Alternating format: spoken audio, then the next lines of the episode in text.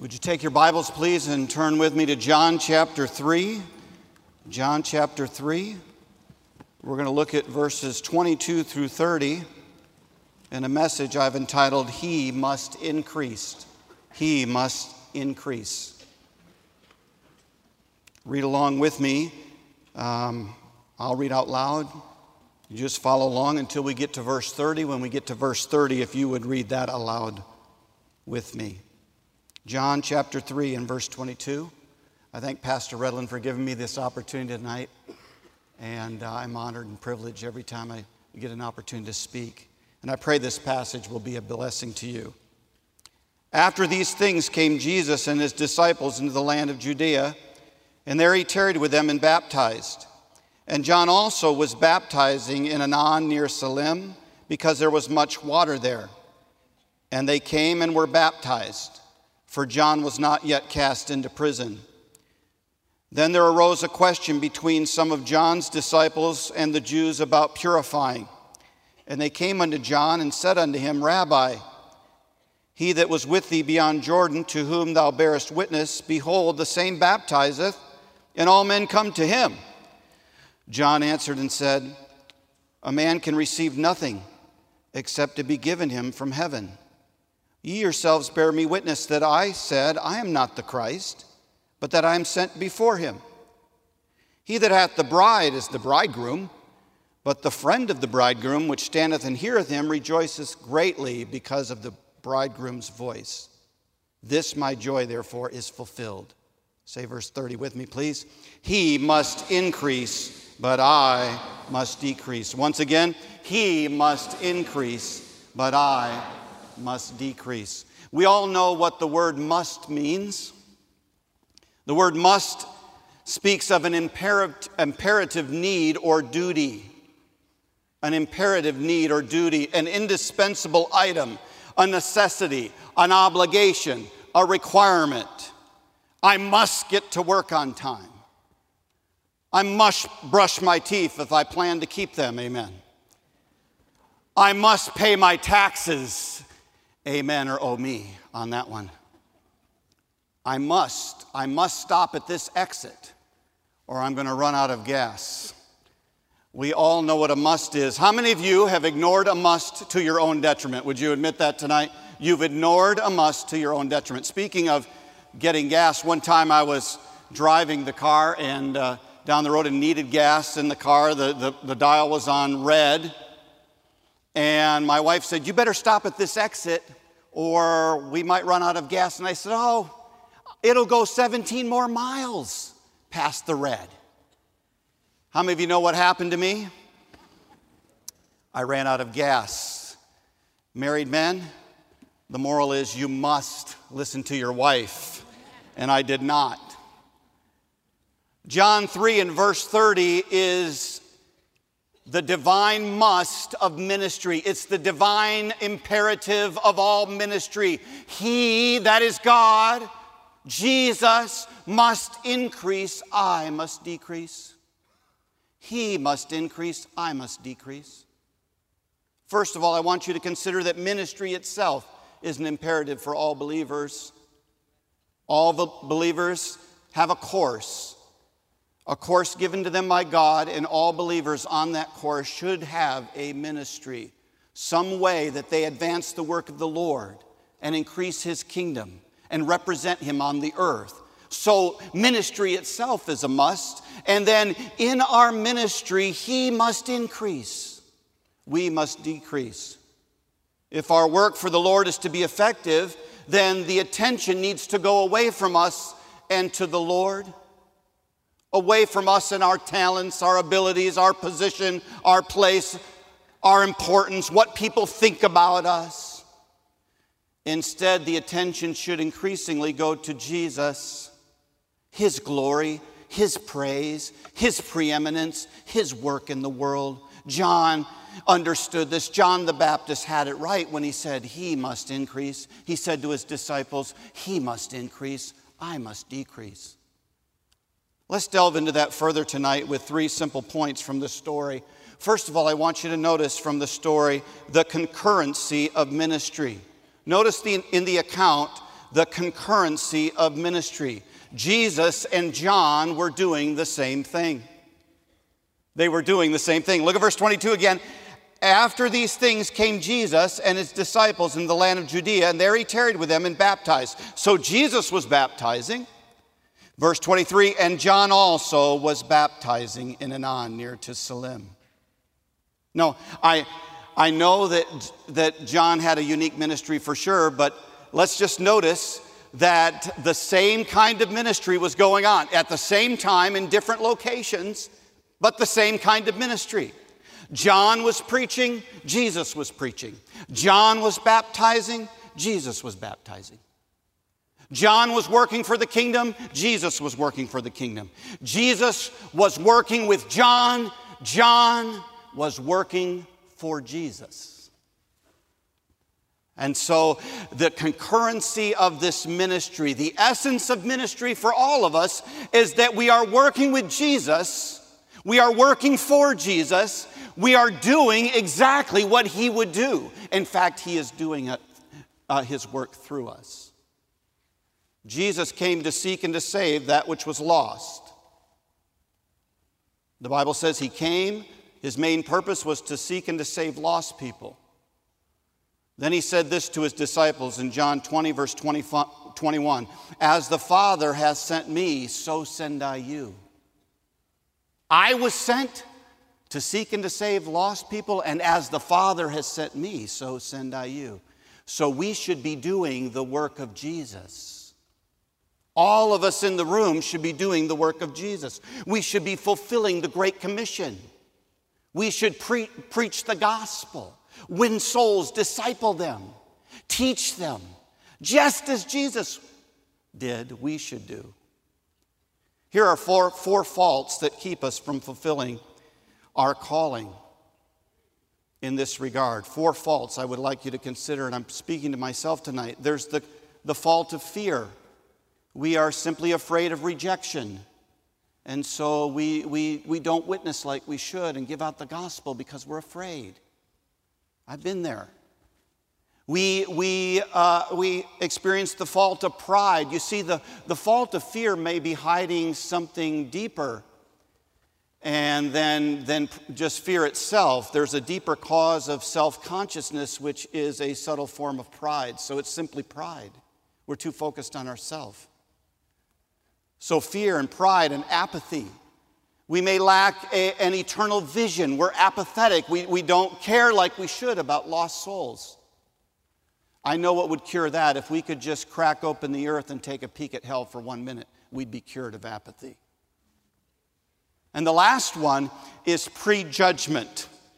Prejudgment. In fact, we look at people, and this has happened to me um, on more than one occasion, more than I want to admit, where I look at someone and I say, I don't think they would listen, so, and I talk myself out of it. In fact, I just shared this story with the Mission Prayer Band at uh, Pensacola Christian College. I admire Mission Prayer Band. They meet on Monday night. And they hear mission presentations, and then they pray for missionaries. They have a heart for missions.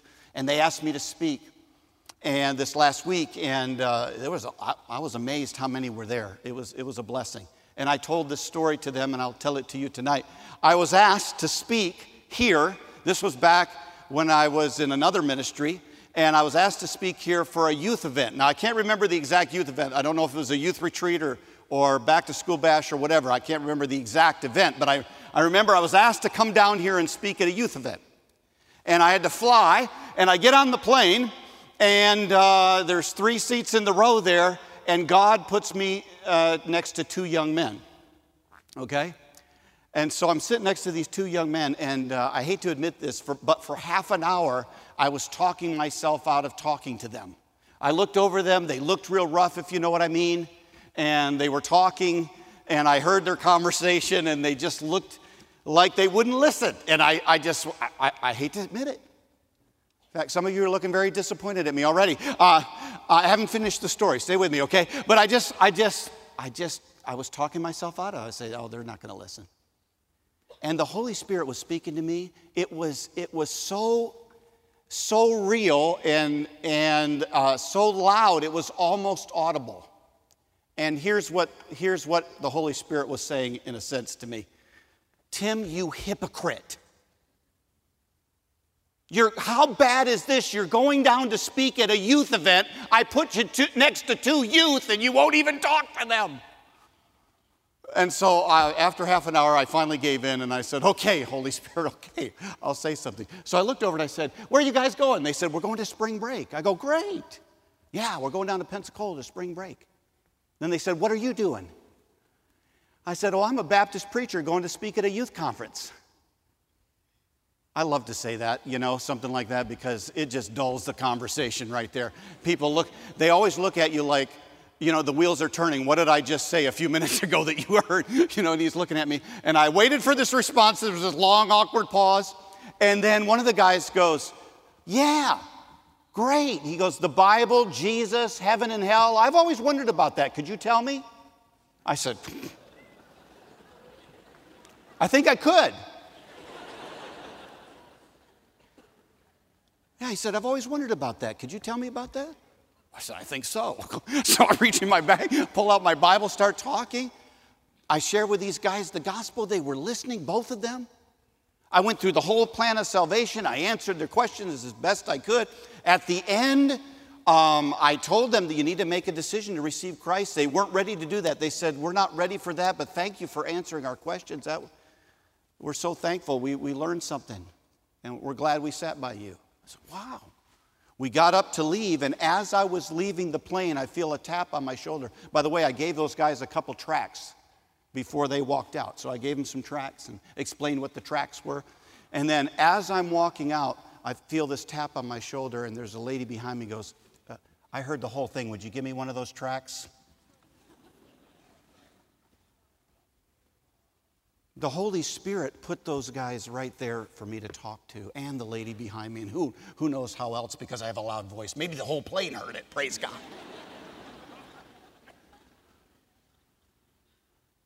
And because of fear and pride, apathy, prejudgment, we, we don't do what we should. The work of Jesus, that's our work, the work of Jesus. Paul said in First Corinthians nine sixteen, the end of the verse, necessity is laid upon me. Yea, woe is unto me if I preach not the gospel. Woe is unto me if I preach not the gospel. So the concurrency of ministry. Let's notice number two, the controversy of ministry. The controversy. Controversy in ministry? Yes, it's right there.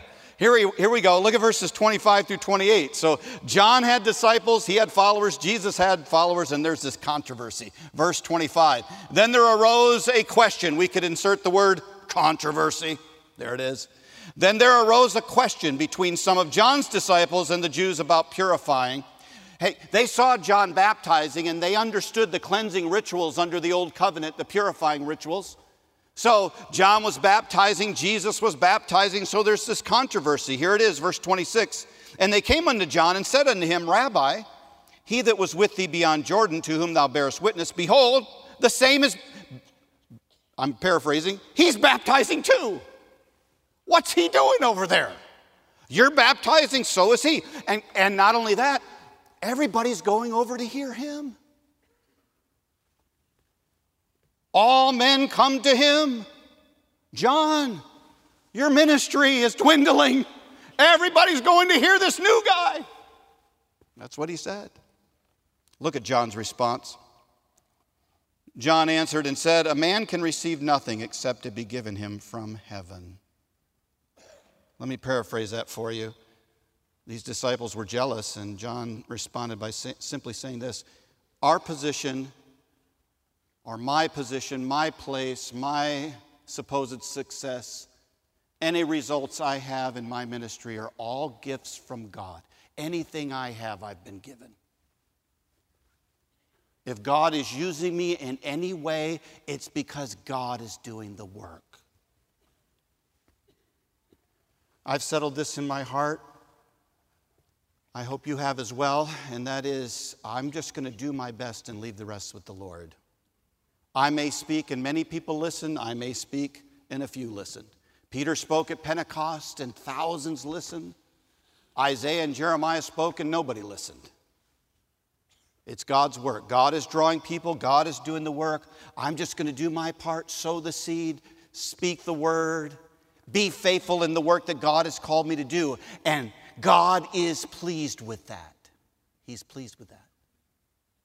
John said, I'm not, I'm not trying to make a name for myself. I'm not trying to do someone else's work. I don't, it doesn't matter to me how, how, how in a sense, how big the crowd is.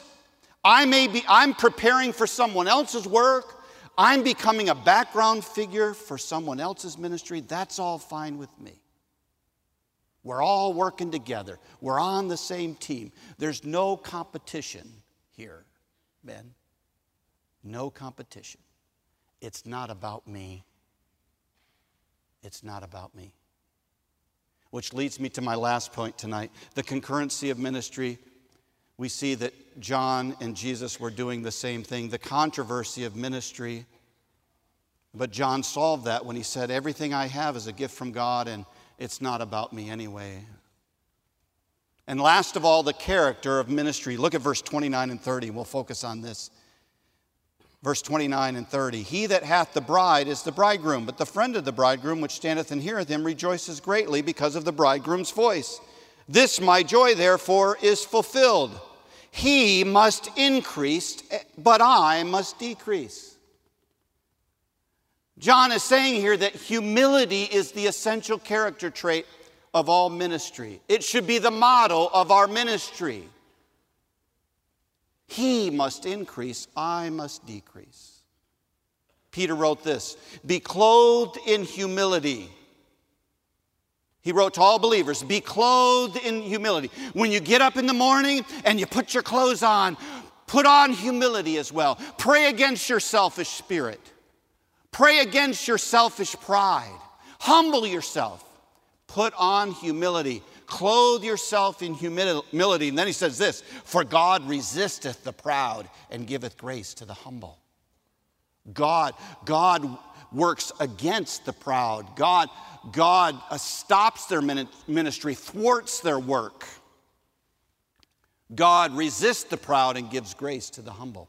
In the next verse, he said this, humble yourselves, therefore, under the mighty hand of God, that he may exalt you in due time. And so John, John is saying, hey, it's not about me, it's about Jesus. He must increase, I must decrease. In particular, John is talking about a diminished role in his ministry. John would pass off the scene, Jesus would take the forefront. And so John specifically in this context is saying, all the attention should go to Jesus. All the crowds are going there, great, that's where the crowd should go. All the attention should go to Jesus, not me. He's the groom at the wedding. I'm just the friend of the groom. The ceremony is about him. The cake is for him. And the reception is for him. Let's picture we're at a great wedding, okay? Let's picture we're at a great wedding, okay? All of us are attending this great wedding. And uh, we see the wedding party up there, and there's the best man. And instead of standing next to the groom, as he should, the best man is standing in front of the groom. And you're like, would somebody tell him to get out of the way? We can't see the groom. What is he saying? What is he doing? So he's standing right in front of the groom. Then we notice that the, the best man is inserting himself in every picture. There's the bride and the best man. The bride and groom, the best man. The bride's family, the best man. The groom's... Like, somebody get this guy out of the pictures. Then it comes to the reception, and he stands up to lead the reception and spends thirty minutes talking about himself. Now, somebody can't take it any longer, and they stand up and say, somebody tell this guy to sit down and be quiet. It's not about you. It's not about you. John said, I'm, I'm the friend of the bridegroom. I'm not the groom.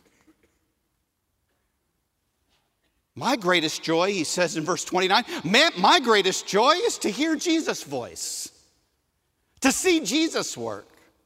If I can just get out of the way, well, then Jesus can do his work. Listen, folks, pride is the greatest barrier to experiencing the fullest work of God in our life and his best blessing. Here's the problem with pride. It's hard to detect. It's one of the hardest sins to detect. Why? Because we become so accustomed to our prideful habits that they're almost imperceptible. It reminds me of those Febreze ads where they say people have gone nose blind. They don't even know their own smell. You got this teenager in his room with his big smelly sock and he doesn't smell it. And so uh, Febreze says, the, the ad says you spray Febreze and you won't smell it any longer. Uh, this guy, he doesn't even know his own smell. We're the same way. I find it interesting in my own life that I can detect it in others. I can smell the smell in other people. I can notice pride in others, and I have a hard time noticing it in myself. What is the sin that started all sin in the heart of Satan? Everyone, pride. What was the first sin in the list of abominable sins in Proverbs six? Pride. Pride is the first sin. Pride is the worst sin. It's the first sin. It's the worst sin. What's the middle letter in the word sin, everyone? What's the middle letter in the word pride? We have an eye problem, don't we? That's why we must get up every day, pray against our selfish spirit, and put on humility so that we can serve the Lord well. Pride will make us smell to others. It ruins our work. Pride will make a mess of our marriages. Pride will make a mess of our ministries. Pride will weaken our witness for Christ. Here are some ways that pride can sneak into our ministry. Did a little study this week, and this was convicting to me, and, and uh, but I hope it's a blessing to all of us as we seek to avoid these things in our ministry as we serve the Lord. All right, this is not an exhaustive list, but let's consider these. Here are some ways that pride can sneak into our ministries. Number one, we refuse to listen and learn. We become unteachable. We promote ourselves and talk about ourselves all the time. We become defensive and resist correction. We lack compassion for those who struggle. We talk down to people and demean them. Folks, that has no place in any church ministry or any Christian ministry. We should never talk in a demeaning fashion to each other. We're brothers and sisters in Christ. That has no part in any ministry whatsoever. But we talk down to people. We demean them. We justify sin in one area of our life because of faithfulness in another. We say, I can have this splurge over here. Look all that I'm doing for God over here. And because of pride, we justify sin. We take credit instead of sharing it. We become overly critical. We don't raise up others or delegate to others. We try to do everything ourselves because the ministry needs us. We become easily offended. You know why we're so quickly offended? Pride. And last of all, we start depending on self to produce results instead of absolute dependence on God. That's the big one. We know we're acting pridefully when we say, I think I got this. I've been doing this for years. I don't need God today. I think I can do this myself. Pastor Redlin leads us in a book study every week, the pastoral staff, and he chooses a book and we study it together, read a chapter a week and discuss it. It's one, it's one of the wonderful blessings of our pastoral team to get together on Tuesday morning and, and read and study and talk. And so the book we're working on now is Absolute Surrender by Andrew Murray. Listen to these uh, citations from chapter five that we just recently studied. He wrote this: let us receive this as the first great lesson in the spiritual life. It is impossible for me, my God. He's talking about the whole Christian life. It is impossible for me, my God. Let there be an end of the flesh and all its power, an end of self, and let it be my glory to be helpless. I like that last line. Let it be my glory to be helpless. And then he says this at the end of chapter five. We must humbly pray, Almighty God, I claim thy almightiness. God, if you don't work for me and through me today and with me. It's not going to get done. I am not sufficient for this work. I need you. I need you. I totally depend on you. I'm calling for an end of self and the strength of the flesh, and I claim your almightiness today. I want to do the work in your power so that you will increase. I decrease. David said in Psalm seventy, let such as love thy salvation say continually, let God be magnified. And that is our spirit. That is our spirit. It's a humble spirit that we pray for every day. May God be magnified through me. Would you bow your heads and close your eyes? Thank you for listening tonight. Let's make that the motto of our ministry. He must increase, I must decrease.